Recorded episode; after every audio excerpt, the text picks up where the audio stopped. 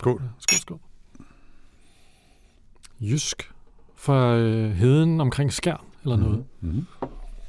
Kan jeg dufte? En, ja, det er fint. en, øh, en stavning smoke cask finish. Ja. Den smager fandme godt. De laver god whisky.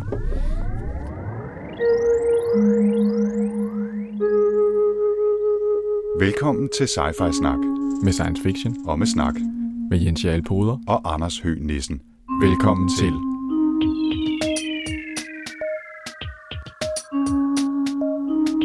You're traveling to another dimension. A dimension not only of sight and sound, but of mind.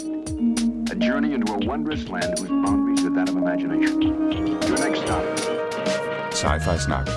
Jens, det er i rundetal 12.000 år siden, vi har lavet Sci-Fi Snak sidst. Ja, det føles sådan. Og vi bliver nødt til at adressere øh, ikke elefanten i rummet, men øh, trøffelgrisen Trøffelgrisen. i studiet. Hvad er det, du har lavet? jeg, jeg var lige en tur i Italien. Lige Så, øh, en tur i Italien. Vi, Det- vi, tog det lige, vi tog lige en overlov på et år, en måneds tid nede i Sydpå. Så Ja. Altså vil sige, det er en rigtig god undskyldning for at øh, springe en optaggang over. ja, ja. Vi snakkede lidt om, om jeg skulle have noget gear med derned, og så sidde i en af de der, jeg forestiller mig sådan en fantastisk rumklang på de der, de der italienere, de kan jo sådan noget med at bygge deres indeklimaer i ren marmor Klinker alle vejen, og marmor for resten. ja, og glasbord. Og så øh, 6 meter til loftet i øvrigt. Ja. Jeg tror, det var godt, at øh, du tog helt overlov, også fra sci Snak og ned turen. Jeg håber, det har været rigtig godt, mens vi andre bare har været herhjemme. ja, det er fandme koldt herhjemme. Ja, det er det blevet. Uanset hvad, så er det øh, endelig nu blevet tid til Sci-Fi Snak episode 109. Yes, vi skal høre om A History of What Comes Next. Det skal vi nemlig. Det er øh, en bog, der er skrevet af Sylvain Nouvel. Det er et smukt udtale. Ja, tak. Øh, Han er kanadier, så, øh, men jeg gav den mit, mit bedste franske spænd. Mhm. Den vender vi tilbage til lige om lidt. Det er en sådan lidt en underlig old history fantasy sci-fi-agtig ting nærmest. Ja, det er vel sci-fi old history. Ja. Men, altså, jeg ved ikke rigtig, hvad fantasy... Nej, nej, måske ikke rigtig fantasy. Men der, er, rigtig det, der var nogle snærter af noget indimellem. Uanset hvad, det vender vi tilbage til. Vi skal lige takle siden sidst til at begynde med, som traditionen byder. Ja, har du nogensinde læst Ada Palmers Two Like the Lightning? Nej, Nej? jeg har ikke engang hørt om den. Nå, den var, den var ellers nævnt i sådan en masse lister her for, for ikke så lang tid siden. Okay. Øh, meget mærkelig bog. Nå. Men, øh, På den men, gode måde. Ja, ja, ja, ja, ja. Det er sådan en, øh, det er en science fiction bog selvfølgelig, den foregår ude i fremtiden. Øh, og øh, i sådan et øh, post-scarcity øh, samfund, hvor at øh, alle former for samfundsmæssige modsætninger er forsvundet. Øh, øh, så det her med, at der er nogen, der er i overklassen og underklassen og nationer, der kæmper mod hinanden, det hele er ligesom delt op i nogle stammer, som man selv vælger, hvad for en klan, eller hvad fanden man skal kalde det, man ligesom vil være med i, når man, øh, når man bliver født. Der er nogen, der er sådan nogle øh, naturfilosofer, sådan meget inspireret af det franske, og der er nogen, der er sådan, øh, sådan nogle måneboere, og der er bare sådan nogle virkelig weirde typer. Men det er sådan en sjov blanding af fil- filosofi og science fiction og sådan noget historisk øh, referencer og sådan noget. Så den minder mig ekstremt meget om øh, Neil Stephensons Quicksilver-bøger, også fordi den er sådan meget lang og arbejder på et meget stort og meget kompliceret historie. Og det var Aha, lidt af et chok aha. for mig at opdage, at der var to bøger mere, Okay, okay. som jeg dog ikke er gået i gang med. Men jeg synes faktisk, det var meget fedt på en eller anden måde. Ja, ja. Altså, det lyder interessant. Mm. Og nogle gange, så, øh, så er det jo også okay, når bøger er interessante og tankevækkende, også selvom de ikke er sådan medrivende eller, eller øh, spiller på sådan de store narrative klinger. Ikke? Mm. Altså, det kan jo også være okay. Det, Øh, så det, det lyder helt klart som noget, jeg skal tjekke ud. Altså, i modsætning til dig, så er jeg jo all in på, ikke bare på Stevenson generelt, men også på øh, Quicksilver eller System of the World-trilogien. ikke? Men øh, så det kunne godt være, at det var noget for mig. ja, ja. Men Jeg skal i hvert fald lige tjekkes. Jeg har ikke læst, altså jeg har læst en masse bøger, siden vi snakkede sammen sidst for 12.000 år siden. Men faktisk, da jeg kiggede tilbage igennem mit, øh, min bog-app, så kunne jeg kun finde én science fiction ting fra de sidste øh, to måneder, der var længe det nu er siden. Øh, det er den bog, der hedder The Sanctuary af Andrew Hunter Murray, som øh, har været nævnt tidligere her i podcasten. Dels fordi han er en af værterne på den podcast, der hedder No Such Thing as a Fish, som ikke har noget som helst med science fiction at gøre, med sådan en, øh, en øh, humoristisk engelsk øh, fakta-panelshow podcast, som er helt fantastisk, som jeg lytter hver uge. Og så har han også skrevet tidligere en, en science fiction bog, som jeg ikke var super glad for.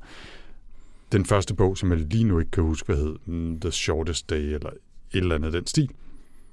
Der var ideen, at jorden var holdt op med at rotere, så man kunne kun ligesom bo i en smal bræmme af land rundt omkring øh, jorden, altså lige der i zonen mellem for meget lys og overhovedet ikke noget sollys. Mm-hmm. Og det, det var sådan set en meget sjov præmis, men så forsvandt den ud i sådan noget lidt studentikost, øh, øh, hvad hedder det, øh, undergrundsdrama. Det, det fungerede ikke rigtigt. Mm. Det spillede ikke. The Sanctuary er en helt anden slags bog. Øh, meget mere moden bog, synes jeg, hvor man befinder sig i et samfund, som er måske 30-40 år fra nu, Klimakatastrofen har smadret alle samfundsstrukturer. England er virkelig sejlet ud i sådan noget totalt opdelt samfund med nogle enklaver af meget rige mennesker, som bliver serviceret af alle de andre. London er bare nærmest blevet til et stort stykke slum. Og så er der en ekstremt rig mand, der er i gang med at opbygge det her sanctuary, det her øh, tilflugtssted, kan man sige, på en ø ud for Skotland, hvor han samler en hel masse unge mennesker og forsøger at gøre den her ø til et fuldstændig bæredygtigt, selvforsynende samfund. Mm-hmm. I håbet om, at det så skal blive det, der bliver kimen til et nyt samfund, når katastrofen har basalt set har slået resten af verden ihjel. Ikke? Mm-hmm. Og så følger man så en hovedperson, som tager det op til The Sanctuary for at finde sin, sin, øh, sin forlovede, og øh, selvfølgelig kommer øh, i forskellige former for klammerier med, med ham rigmanden der og den slags ting. Jeg synes faktisk, den kunne en hel del. Okay. Øh, sær bog, mærkelig stemning, sådan underlig knudet stemning af at være med ham der i samfund, han ikke rigtig forstår, hvor han egentlig ikke rigtig har lyst til at være, samtidig med, at han også godt kan se, at det ikke giver mening at være i resten af verden. Han kan ikke tage tilbage til London og sådan noget. Så. Andrew Hunter Morris, uh, The Sanctuary, et, uh, et forsigtigt tommelfinger opad herfra. Okay, I Nå, hvert fald. det lyder Ja. spændende. Ja. Jeg vil godt lige øh, slå lidt på øh, trummet for en bog, som ikke er science fiction. Øh, her i maj i 2023, der udkom der en bog, der hed En gang troede vi på fremtiden. Mm-hmm. Mm. Den er skrevet af en fyr, der hedder øh, Christian Bennike, som øh, skriver på Weekendavisen. Kender du den? Jeg har hørt om den. Jeg har ikke fået den læst, Okay. men, men jeg har hørt om den. Altså, den er lige øh, noget guf for sådan nogen som os, der levede i, voksede op i 90'erne og har oplevet. Han har den her grundlæggende, han skriver om tidsånden. Mm. Og jeg synes, det var interessant, fordi at, øh, at det er jo tit det, som vi, når vi læser bøger, så er de på en eller anden måde øh, skrevet, science fiction bøger, på en eller anden måde skrevet øh, med et blik fremadrettet imod, hvad man har forventninger til fremtiden. Og det former ligesom ens, øh, ens bøger. Jeg kan huske, at vi på et tidspunkt så og bare tænkt, hvor mange flere af de her postapokalyptiske bøger skal vi vade igennem. Men øh, hans, øh, den her, grund til, at jeg, for, for en, en grund til at nævne den, det er, fordi han nævner selvfølgelig Ministry for the Future i den, som er meget. Jeg var sådan lidt, Way! Ja. der kom til det. Men derudover så havde han også en, en ret sjov øh, tanke om det her med, at det, der er sket, er, at tidsånden er skiftet. Vi er gået fra at hvad hedder det, leve i 90'erne og 0'erne, hvor vi var stedigt holdt fast i, at ingenting kunne nogensinde bevæge sig andet end fremad. Øh, tingene ville bare løse sig selv. Øh, ligesom hullet i ozonlaget, så det der klima. Det var der sikkert også nogen, der tog sig af. Øh, vi behøvede i hvert fald ikke at tænke over det. Vi skulle bare lytte til noget øh, Barbie Girl og øh, Cotton Eye Joe. Og hvad hedder det? og øh, og øh, altså, det, det er super sjovt at læse den, når man ligesom har levet i den der tid, fordi man kan Ja. ja. sådan godt se det, hvor man tænker, gud, er det rigtigt, at Tony Blair stod og sagde, at øh, det sådan set ikke var politikernes opgave at beskytte borgerne, og politikernes opgave at tilrettelægge samfundet, sådan at øh, økonomien kunne blive frisat, og øh, vi alle sammen kunne blive rigere af den grund og sådan noget. Aha. Så det var ret interessant, og hans, hans analyse er jo så den, at øhm, det, der sker, er jo, at i de her øh, optimistiske år, der ignorerer vi alle problemer. Så det vil sige, når der er en fabrik, der lukker i Næstved, så siger vi bare, jamen det er for the greater good of globalization, alting skal nok blive godt igen.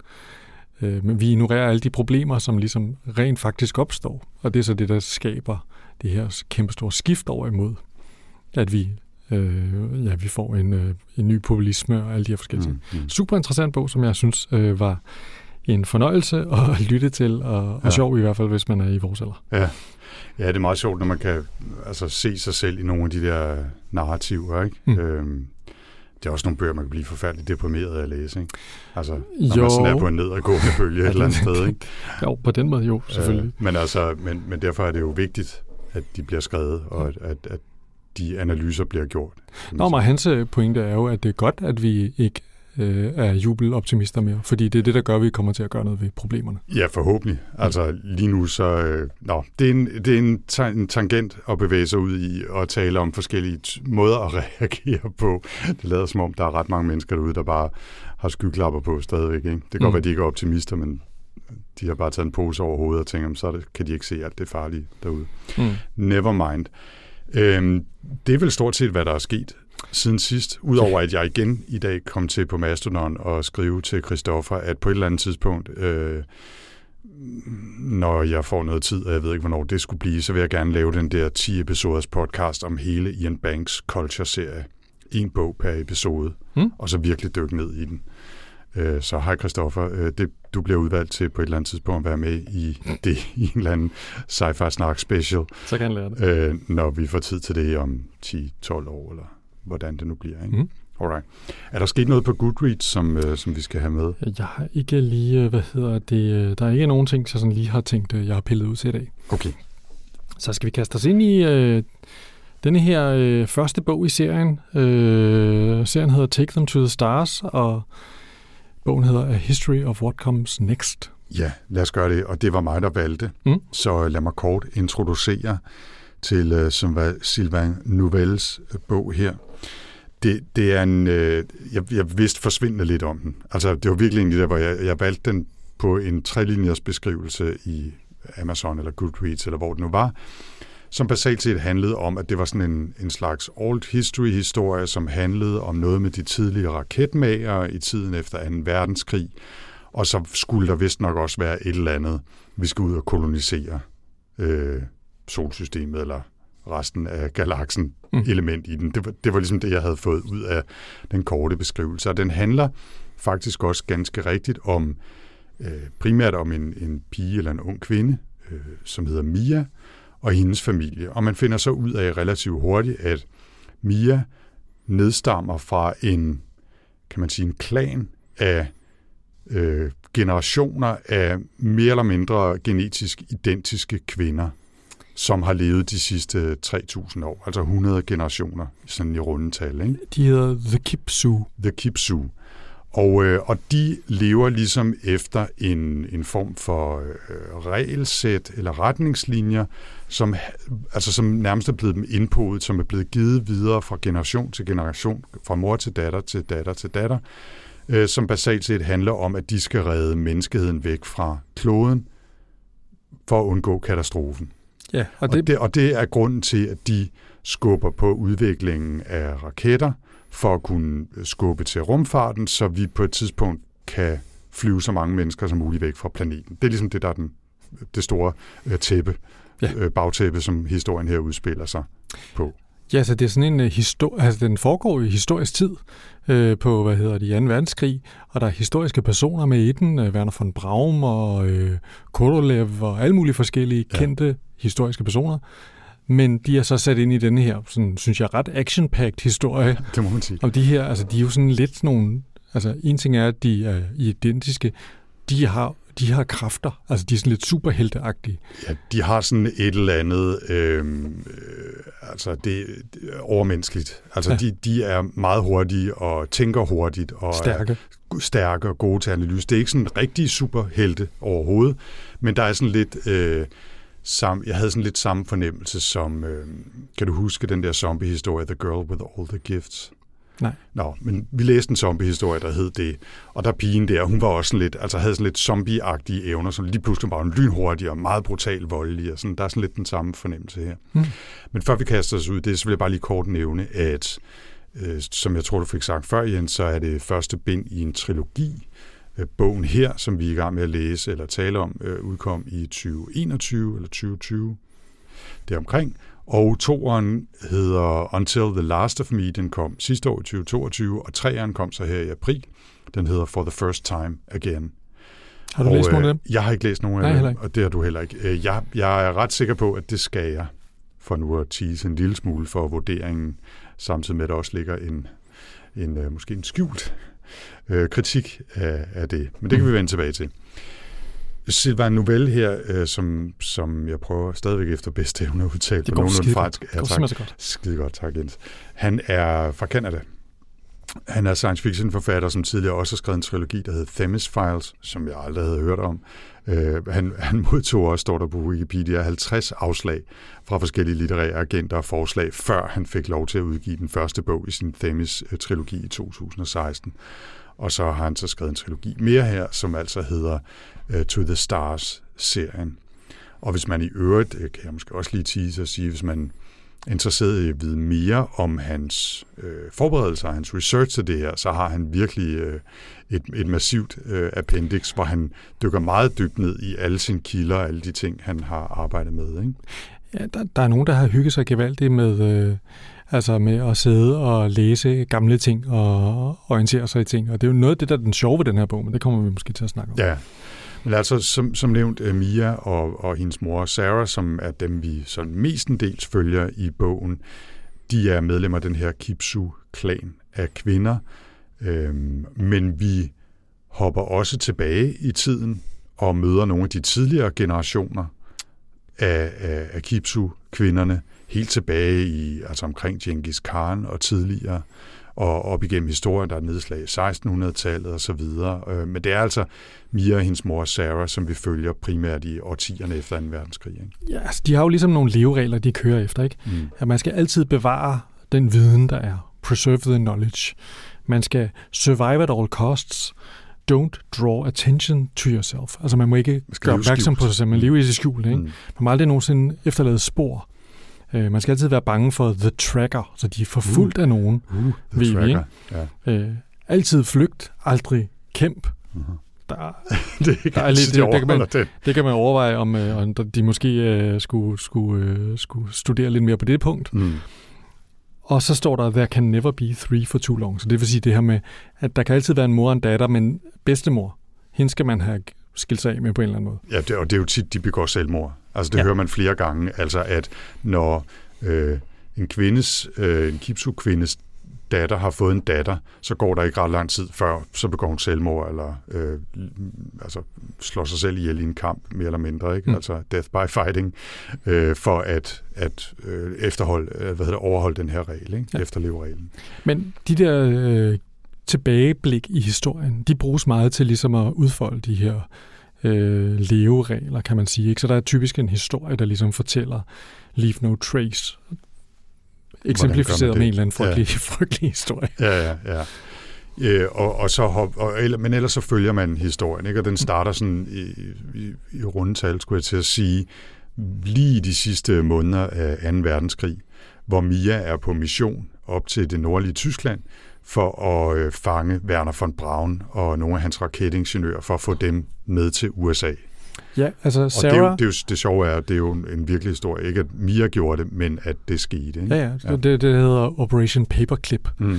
hvor man skulle have alle de her kendte raketforskere og sådan. Dem ville man gerne have...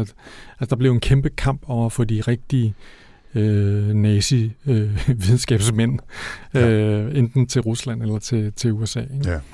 Øh, og i den her version, der er det så øh, øh, Mias mor Sarah, der har truk, trukket i trådene og fået, øh, fået Mia ind som sådan en slags special agent. Hun er jo et eller andet, en meget ung pige, Mm. så det er måske lidt mærkeligt. Og, og når man læser den i starten, er man sådan lidt sådan, det virker lidt uansvarligt. øh, og det er måske også lidt, virker som om, at Mia ikke sådan helt er sådan på det rene med, at hun, hvad hun egentlig kan, og hvem hun er endnu. Mm. Men det skal hun øh, så sandelig komme til at, at blive klogere på. Ja, helt sikkert.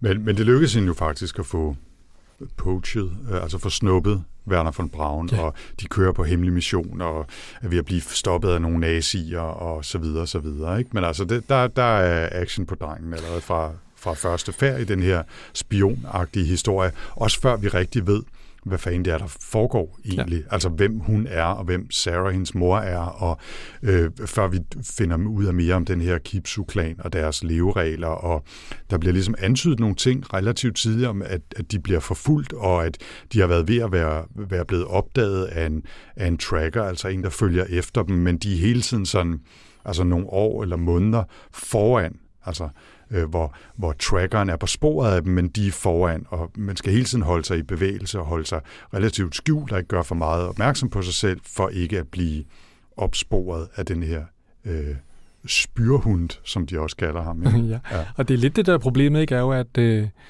de bliver nødt til at flygte fra Berlin, hvor de var før. Mm. Og i virkeligheden, så vil de her Kipsudi vil helst være i Tyskland og påvirke der, fordi det er tyskerne, der interesserer sig for raketter. Mm.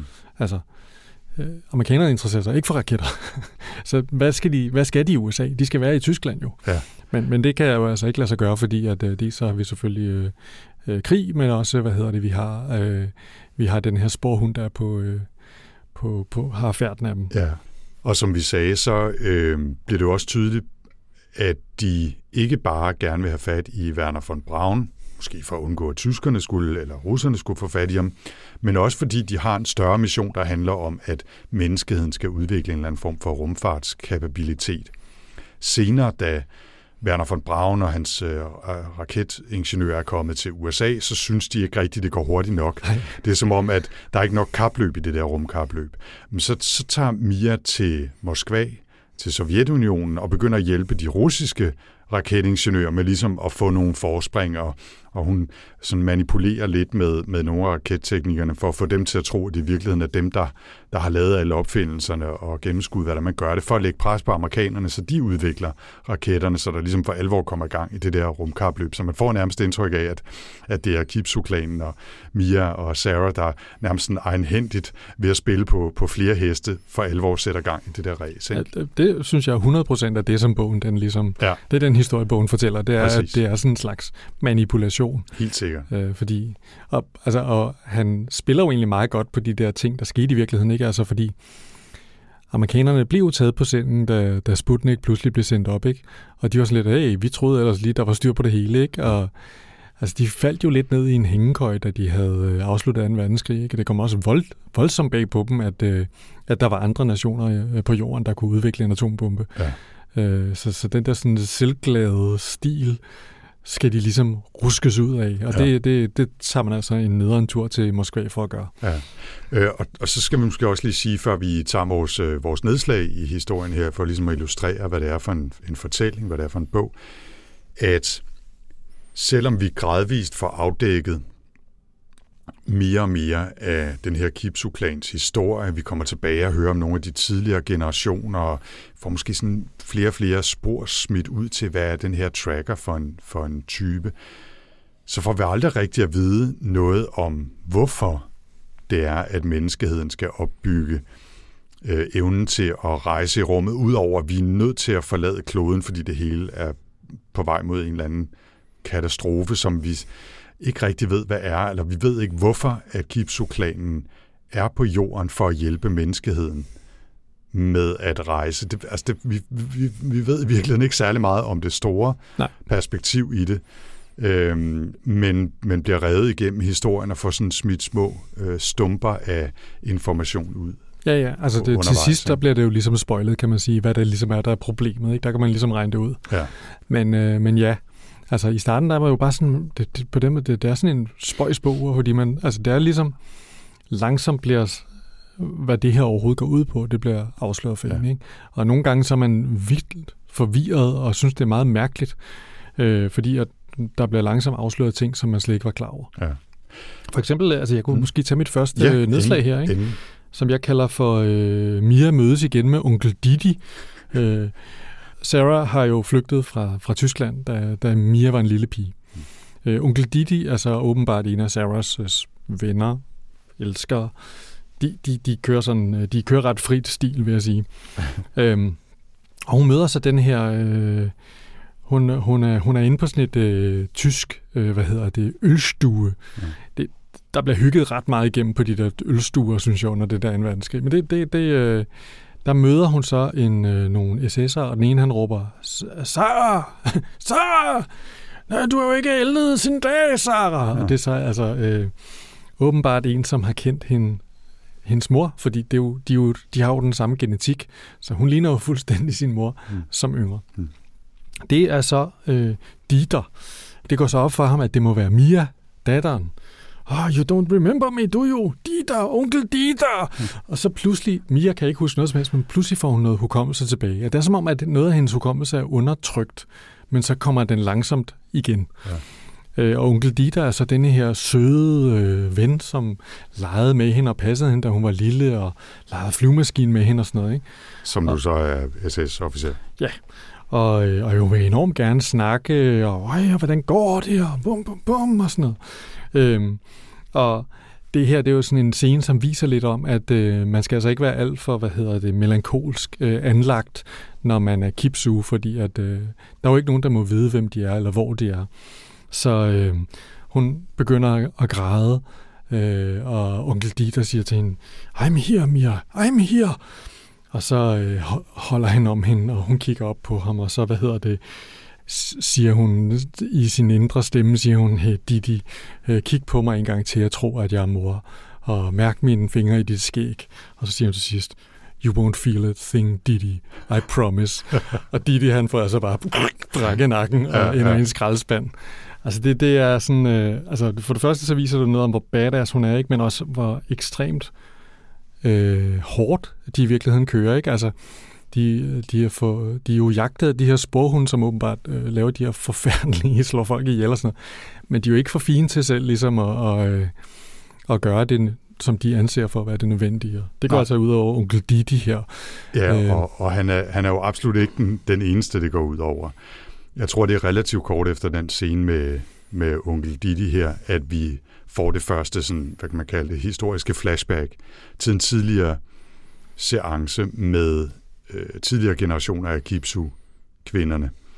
Og det er sådan en scene, der foregår i en lille landsby i 1600-tallet, hvor de bliver anklaget for at være hekse, hvilket måske ikke er, er mærkeligt, hvis man tænker på, på miljøet i, i den tid i historien, og det, vi så har en mor og datter, der ligner hinanden så meget, og måske har der ovenikøbet været nogen, der har set en bedstemor, som også har lignet dem, øh, øh, og så videre, så videre. Ikke? Men øh, de er i hvert fald øh, blevet, blevet taget til fange, og, og pigen øh, er ved at blive hængt, og så så går det hele jo bare fuldstændig hammer amok, ikke?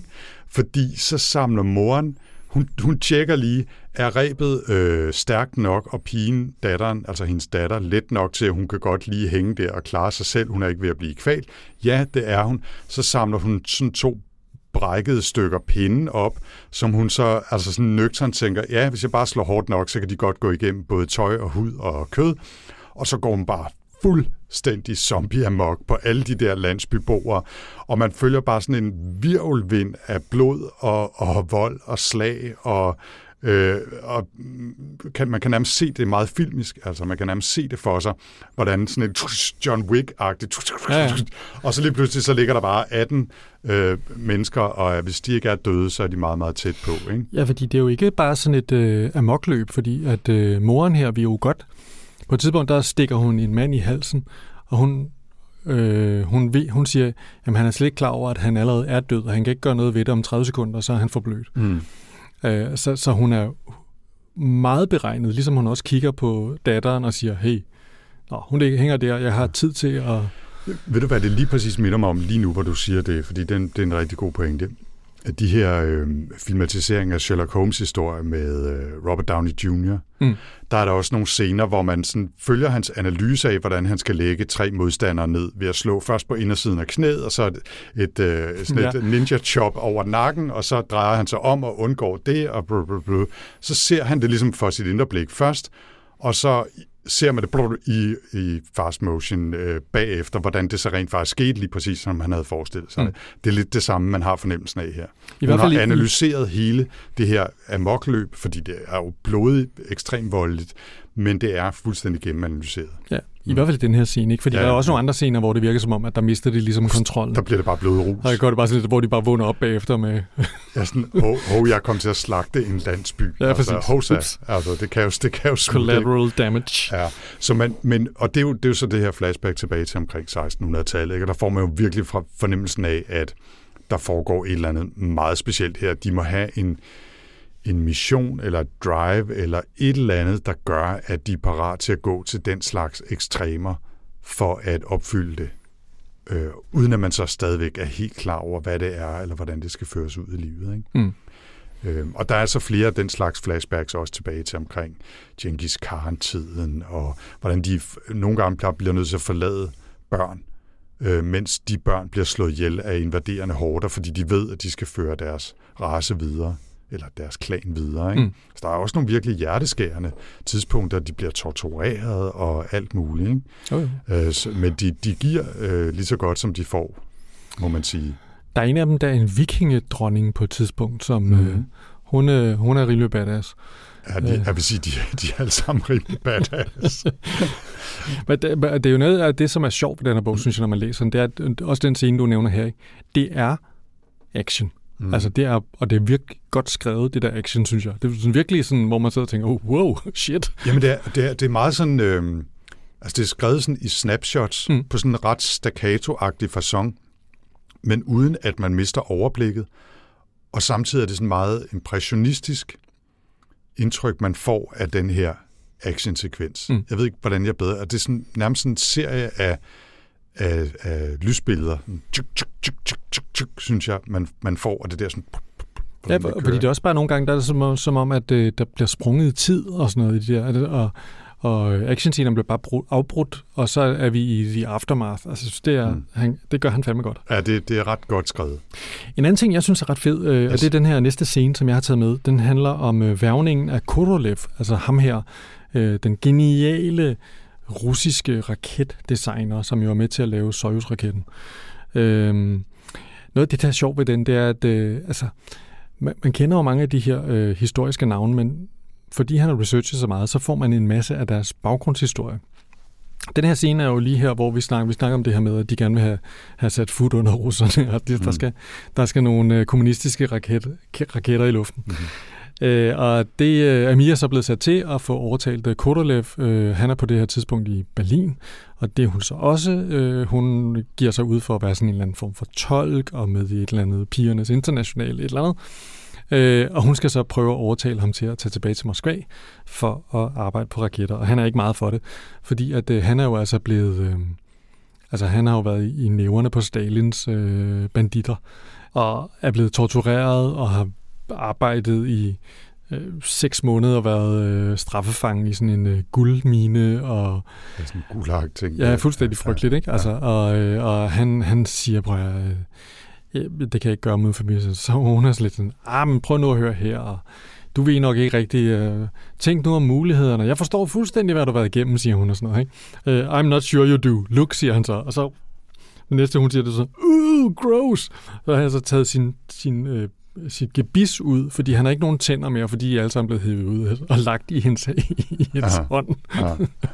Så det var ret fantastisk scene, som på, på samme tid på en eller anden måde sådan genial måde satte hele det her med, hvad, hvad, hvad er det dog, de her mennesker har været igennem, og hvordan kan de bagefter regne med, at sådan en mand, der har været udsat for det, så kommer han tilbage, og så bliver han leder af deres raketprogram. Altså, det virker jo helt vanvittigt. Ikke? Og samtidig med, at, at det også er et, øh, et indblik i, hvordan Mia her øh, på samme tid er ekstremt altså sådan sofistikeret og dygtig og analyserende og kapabel, men også jo bare en relativt ung kvinde, som kan sige, øh, gross, mm. da hun får stukket sådan en gebis i hånden. Ikke? Altså der er sådan noget moderne teenager-agtigt over det, øh, og over hende Mm. mm. i mange situationer, som sikkert også er anachronistisk på, på en masse måder, men, men interessant ikke, ikke desto mindre, ikke? Mm. Mm. som karakter, synes jeg. Men hun er, minder lidt om hende der Kick-Ass-pigen. Er Øh, har du nogensinde set den film, der Ja, ja, ja, Kick-Ass, ja, hvor at der ja. er sådan en pige, der bare sådan totalt... Bliver, ja, eller, eller Hanna, øh, hvis du har set den film, øh, hvor, hvor hun også bliver opdraget til at være sådan en slags øh, superagent øh, okay. langt op i den finske ødemark eller et eller andet. Det er også en, en, en super fed film. Mm. Øh, men, men ja, øh, en interessant scene. Øhm, I virkeligheden har jeg lyst til at lige at vende rundt på, på to af mine. Mm. For at følge op på det der med hende som karakter, altså Mia som karakter, fordi hun tager jo til Moskva netop for at, at skubbe på øh, det, det russiske raketprogram, og der møder hun faktisk en ung sort øh, kvinde, som hun får et forhold til, Mm. Billy. Øh, De bliver kærester, de bliver elskende. Og, og, og det er sådan en ret, det er jo en ret speciel situation, fordi hun kan jo sige meget lidt om, hvem hun i virkeligheden er. Øh, så, og, og det skaber jo spændinger i det der forhold fra starten.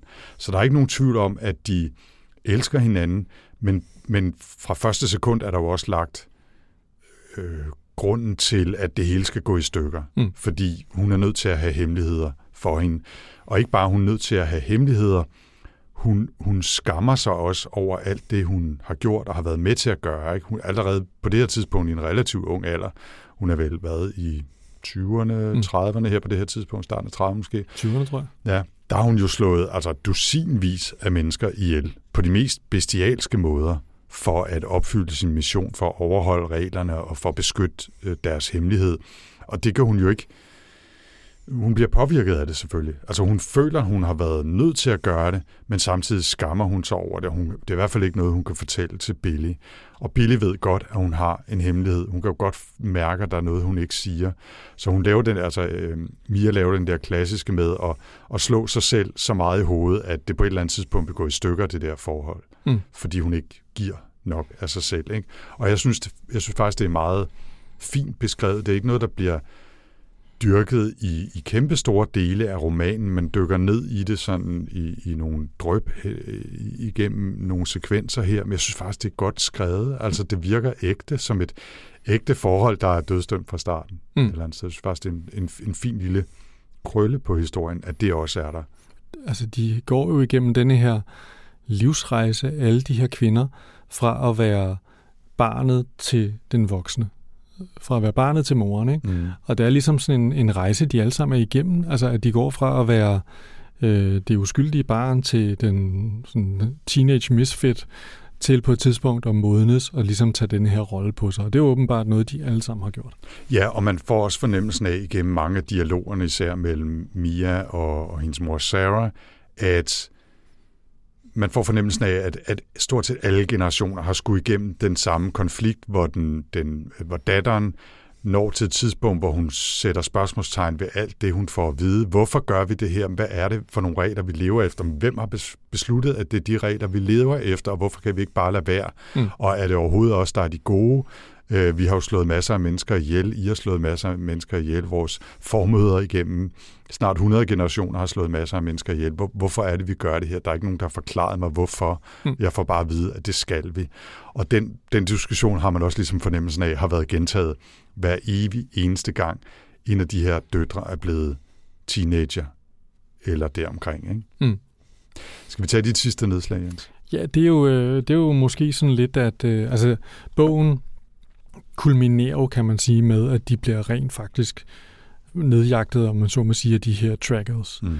Øh, man har mødt dem nogle gange i løbet af bogen. Det er åbenbart mænd, og de har på mange måder de samme kræfter som de her kipsu.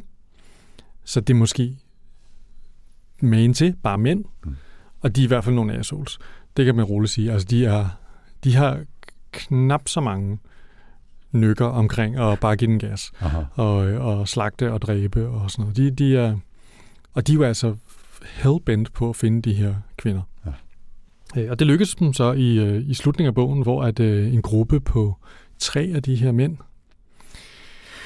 hvad hedder det, øh, fanger Sarah, altså Mias mor. Og hvad hedder det? Og det er bare en af de scener, hvor jeg synes, at actionen er simpelthen så godt ramt. For der, er, der, der, der skifter vi point of view karakter flere gange, og øh, hvad hedder det, kronologien i fortællingen er også sådan lidt opbrudt. Så der er sådan en fed scene, hvor at, øh, der, er- man læser et kapitel, hvor Sarah er blevet fanget. Hun sidder på en stol, og øh, han, ham der, han er i gang med at torturere hende. Og, Jeg har skåret en finger af hende. Ja, og sådan noget, ikke? Ja, ja. og så slutter, øh, så slutter hvad hedder det, øh, kapitlet, hvor han siger, Why are you smiling? Did you hear what I just said? I'm going to slice you up like a ham. What the hell are you smiling at? Uh, you crazy witch. og så sker der ikke mere i det kapitel. Øhm, Og så kommer man tilbage til den selv samme scene på et senere tidspunkt, hvor det så er, at Mia kommer tilbage. Ja, hvor man ser det fra hendes... For hun kommer så tilbage. Ja. og, øh, og så får man igen... Øh, I feel the warmth taking hold. I feel the monster waking slowly. Og så kan, han, kan hun se sin mor. Her eyes are swelled shut, but she can see me. He doesn't know what she's looking at as I raise the spike high above his head. Hmm. Why are you smiling? Did you hear what I just said? I'm going to slice you up like a ham. What the hell are you smiling at? you crazy witch. Og så slutter øh, kapitlet, hvor hun siger, Let the animal loose, Mia. Let her rage. og så ved man bare, at Mia, hun går all, in, ja. all out attack på den der fyr. Ikke? Ja. Super, det synes jeg er så fedt lavet. Altså. Ja. Det er som sådan en, et røvfedt klip i en... Altså det er som at se Pulp Fiction, eller sådan et røvfedt klip i en mm. film, hvor man bare sidder og tænker, wow, sceneskift, men nå, ja. wow. Ja, det er, faktisk, det er faktisk meget godt set, ikke? at der er lidt den der fornemmelse af, af kronologier, der er brudt op mm. på en måde, som gør, at det ikke er forvirrende, mm. men understøtter fortællingen. Ja, det, det gør det, det bare federe på en eller anden ja, måde. Det Fordi det hvis det bare var gået direkte videre til det andet, var det sådan, nej, så skete der det, så skete der det, så skete der det. Mm. Men her sker der noget andet imellem, og så bliver det så meget desto mere action. Ja. Han er virkelig god til at skrive action, synes jeg. Ja, det er helt, ret fedt. Ja, lige præcis. Det, det er helt klart noget af, af det, den her bog øh, også kan. Ikke? Vi startede lidt med at snakke om klima øh, i, hvad hedder det, en gang troede på fremtiden. Skal vi slutte af med klima også? Du er lige blevet øh, den store øh, Segway-master derovre. Ja, det er, hvad hedder det? øh, ja, øh, det skal vi. Mit sidste klip er, øh, handler om klimaforskning. Og så sidder man og tænker, what? what, what? var det ikke noget med Kipsu-klaner, der gik øh, blod, blodrus amok, og hvad var det med de der trackers? Men det viser sig faktisk, at Mias bedstemor og også hendes mor Sarah har sådan bedrevet lidt hygge-klimaforskning i deres fritid og har øh, skabt nogle teorier om, at øh, vi er ved at opbygge CO2 i atmosfæren, eller ophobe CO2 i atmosfæren, og derfor være i gang med at varme kloden op. Og det finder de faktisk ud af ret tidligt ved at samle data på en måde, som nærmest ingen andre gør på, på deres tid. Øh, og så sjovt nok også selvfølgelig, så for de øh, har de nogle idéer om, at måske kunne man bore ned og tage gamle luftprøver i isen, for eksempel op i indlandsisen på Grønland. Og det er jo meget sjovt, fordi det er jo øh, en masse danskere, der har været involveret i det, så der er også nogle referencer til forskere i København, som arbejder lidt i den retning, men de vil også gerne skubbe lidt, lidt ligesom med raketingeniørerne, så vil de gerne skubbe forskerne øh, lidt mere i, i gang med det her projekt, ikke? fordi de mm. synes ikke, det går helt hurtigt nok. Men det bliver jo mere en antydet, at det er i hvert fald en del af den her store katastrofe, som de skal redde menneskeheden fra. Ikke? Altså at kloden er på en uafvendelig derut mod øh, ubeboelighed. Ja. Uden at det bliver sagt helt så tydeligt, så er det i hvert fald for mig noget af det, der ligger okay. øh, som en del af det. Det er meget sjovt, for jeg tænker jo, at øh, det, der ligger i kortene, det er måske, du er kommet til den konklusion. For jeg tænker nemlig, at det, der er sket, er jo, at de her kipsu, de er jo flygtet for de her mænd. Mm. Og de har et sådan et send besked tilbage til planeten, vi kom fra device. Øh, så som, sådan som jeg læser det, så den katastrofe, de skal redde menneskeheden fra, det er, at resten af den her fucking kipsu, øh, hvad hedder det, alien invasion kommer og overtager planeten.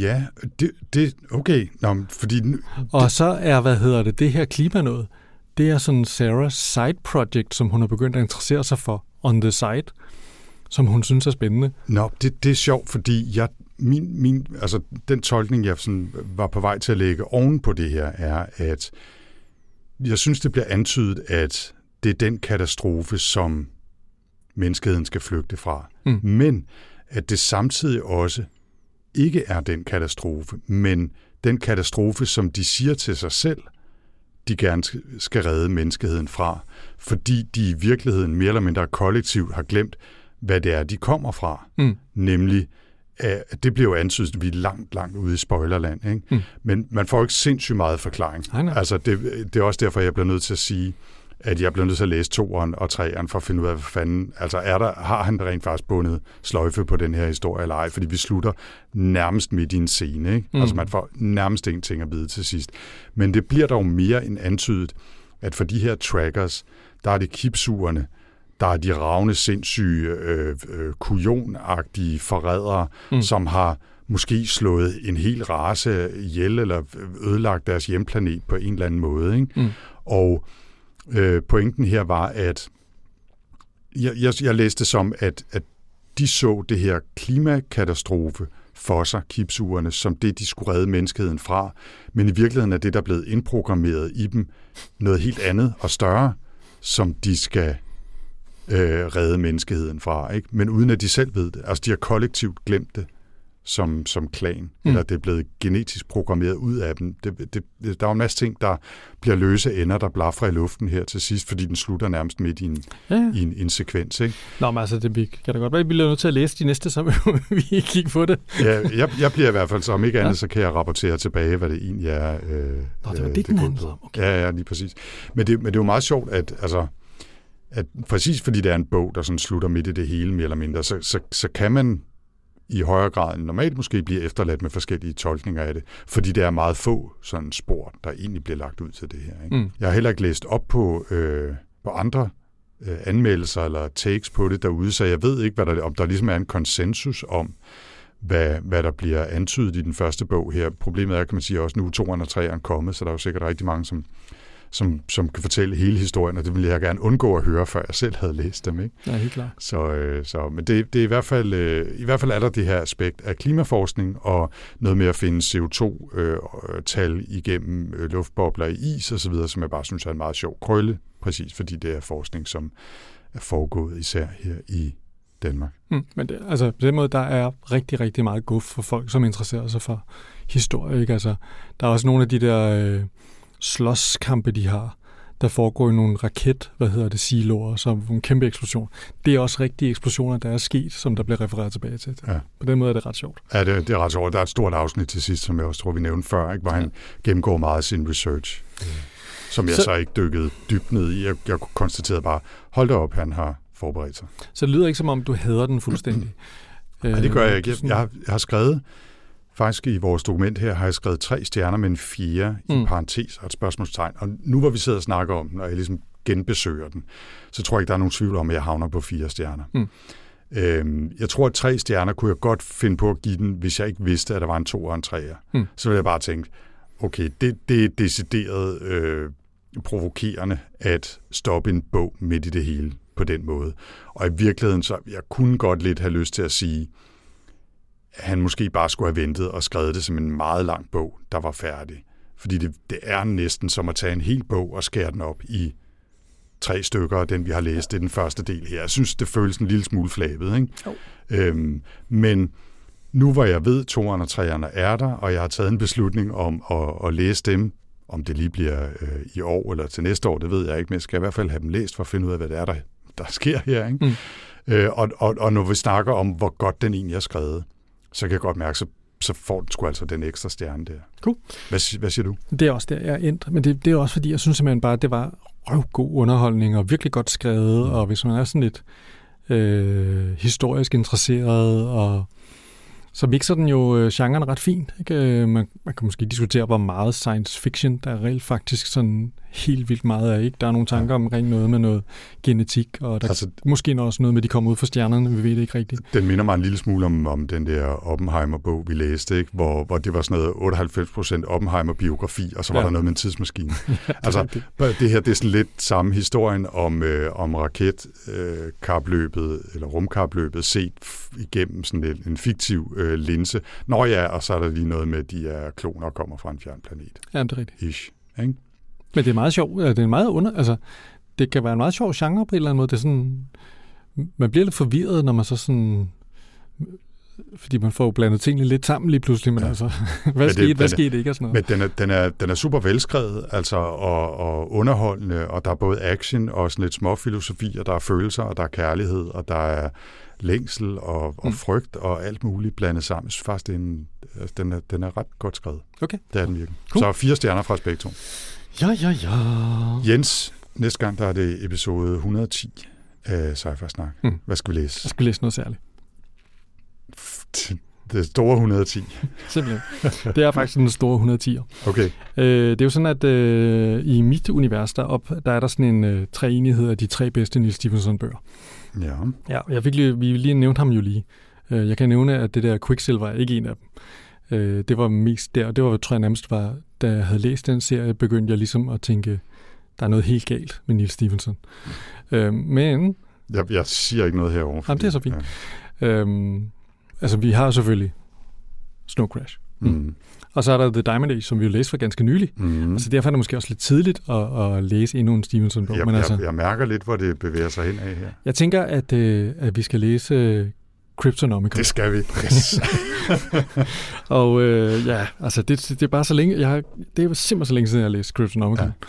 Og jeg tænkte, at i denne her alder, hvor at, øh, vi har øh, været igennem sådan noget med crypto og alt det der forskellige, kunne det bare være ret sjovt at læse den igen. Jeg er så frisk på at genlæse den. Fedt. Det er et godt valg. Det glæder mig rigtig meget til at snakke om. Skide godt. Men, øh, og det, er jo, Godt. det, er jo, det er jo ikke engang, der går jo ikke engang to måneder den her gang. Nu, nu, øh, Det, det, nu holder det vi... satser vi øh, ikke på. Også selvom det er en lang bog. Jeg tror, det bliver tredje, eller måske endda fjerde gang, jeg læser den. Du Det skal er læse. en, en, af de, en af de få bøger, jeg har taget fysisk med mig fra den store lejlighed til den lille lejlighed, hvor vi ikke havde plads til helt så mange bogreoler. Men der tog jeg altså Cryptonomicon med. Det var en af dem, jeg ikke kunne lade, lade stå. Jeg kan vide, om jeg ikke også har en fysisk kopi stående derhjemme et sted, bag øh, i anden række af bøger. Altså bliver jeg nok nødt til at købe den øh, digitalt også, fordi jeg gider ikke slæbe rundt på sådan en mursten med. Men altså, men øh, det glæder mig til i hvert fald. Fedt, mand. Så til næste gang, Neil Stephensons Cryptonomicon Yes. fra, Nej. hvornår er den fra? 99? Noget Ja, den er der omkring. Ja. 98 måske. Ja. Jeg kan ikke rigtig huske. Det er der omkring. Kæft, man, det er også længe siden Det efter. er Det, rigtig det er faktisk, kan det, den har jo nærmest 25 års jubilæum. Ja, det er ikke galt. Hold nu kæft. Nå, til næste gang, Cryptonomicon. Yes. Jens, tusind tak øh, for nu. Det var episode 109 af Cypher Snak om Sylvain Nouvelles A History of What Comes Next. Yes, og øh, vi ses jo snart. Det gør vi. Indtil da kan I jo kigge forbi cyfersnak.dk. Ja. Og man kan også altid kigge på Goodreads, hvor vi har en gruppe, en cyfersnak-gruppe. Som der måske kommer lidt mere action i, nu hvor vi rent faktisk er begyndt at lave episoder igen. Ja, ja, det satser vi der på. Alright. Men Og- øh, til næste gang, Jens, kan du have det rigtig godt. Og Cool. skål. Ja, tak for whisky. Sidst, Ciao. Ciao.